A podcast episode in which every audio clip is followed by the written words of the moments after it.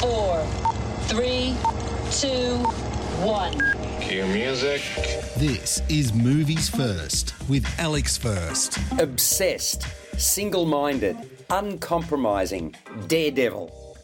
Just some of the terms that can readily be used to describe American Alex Honnold as he attempts to climb a 3,200-foot sheer rock face without any safety gear.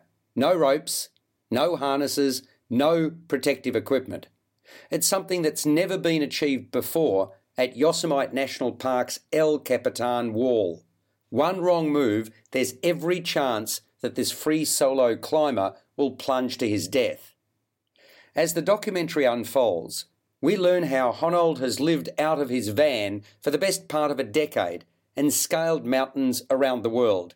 We're given a little insight into his upbringing.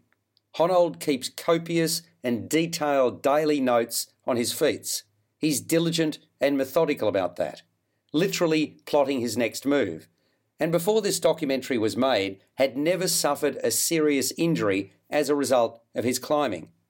In more recent times, Honnold, who admits in the doco that he'd choose a mountain ahead of a partner, gains a steady girlfriend, Senny McCandless.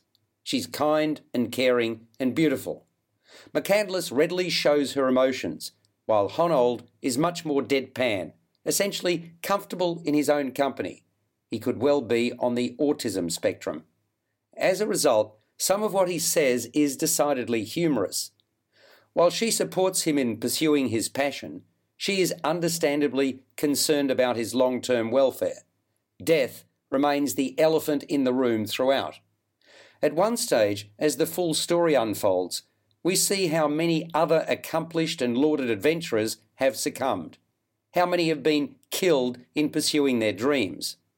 Even the cinematographers, who are professional climbers themselves, struggle with documenting and thereby promoting something that could result in their friend's demise. You're listening to Movies First. For more, like us on Facebook and follow us on Twitter. Still, the picture painted is that for the time being at least, this level-headed young man is top dog among a close-knit community of climbers. Director Elizabeth Chai Vasarhelyi acknowledged that every day presented ethical questions where they weighed up risk against the rewards presented by filmmaking. As you can imagine, the cinematography, led by fellow director Jimmy Chin, is breathtaking, especially some of the aerial shots and those that literally surround and appear to envelop Honnold. Mind you, I dare say this isn't a doco that'll appeal to those who readily suffer from vertigo. The shoot involved 4 camera operators on the wall itself, including Chin, a couple of remote-triggered cameras above the climb, a long lens camera on the ground, and one at the top. Just how Honnold manages to move with such speed and precision remains gobsmacking, when so much of the time he has the barest of footholds.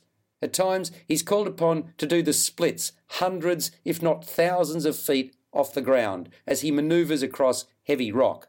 Free Solo is engaging and insightful, a movie to see on the biggest screen possible. It scores a 7.5 out of 10. You've been listening to Movies First with Alex First.